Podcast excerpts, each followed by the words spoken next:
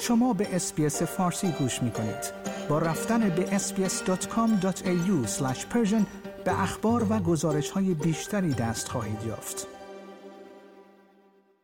آنتونی آلبانیزی رهبر حزب کارگر تحقیق درباره ادعاهایی مبنی بر اینکه سناتور کیچینگ پیش از مرگ ناگهانیش توسط همکاران ارشد حزب کنار گذاشته شده بود را رد کرد در همین حال اسکات موریسون نخست وزیر استرالیا نیز گفت که نگرانی ها در مورد رفتار اعضای حزب با سناتور فقید حزب کارگر خانم کیمبرلی کیچینگ نباید نادیده گرفته شود.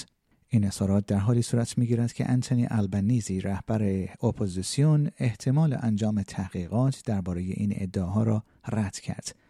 سناتور کیچینگ هفته گذشته در سن 52 سالگی بر اثر حمله قلبی مشکوک درگذشت.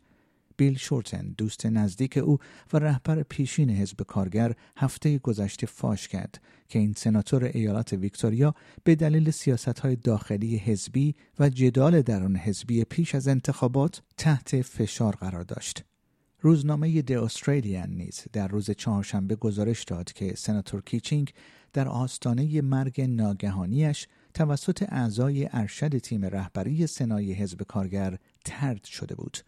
در همین راستا آقای موریسون گفت که ادعاها درباره رفتار اعضای حزب با سناتور کیچینگ نگران کننده است. نخست وزیر استرالیا خواستار بررسی بیشتر شد.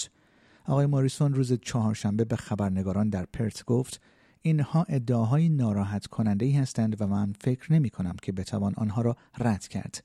در همین حال SBS News نیز دریافته است که سناتور کیچینگ سال گذشته به دلیل افشای اطلاعات از کمیته تاکتیک های حزب حذف شد. او همچنین در سال 2021 از سمت فرانت پنج کنار گذاشته شد. در همین حال انتونی البنیزی رهبر حزب کارگر روز چهارشنبه وجود یک مشکل فرهنگی در حزب خود را رد کرد و احتمال انجام تحقیقات در این خصوص را رد کرد. او به برنامه تلویزیونی تودی گفت نه من به کیمبرلی کیچینگ احترام می‌گذارم و با احترامی که سزاوارش است رفتار خواهم کرد. او برای مدت کوتاهی به حزب کارگر و آرمانهای حزب کارگر کمک کرد. خانواده و دوستان او امروز آسیب می‌بینند.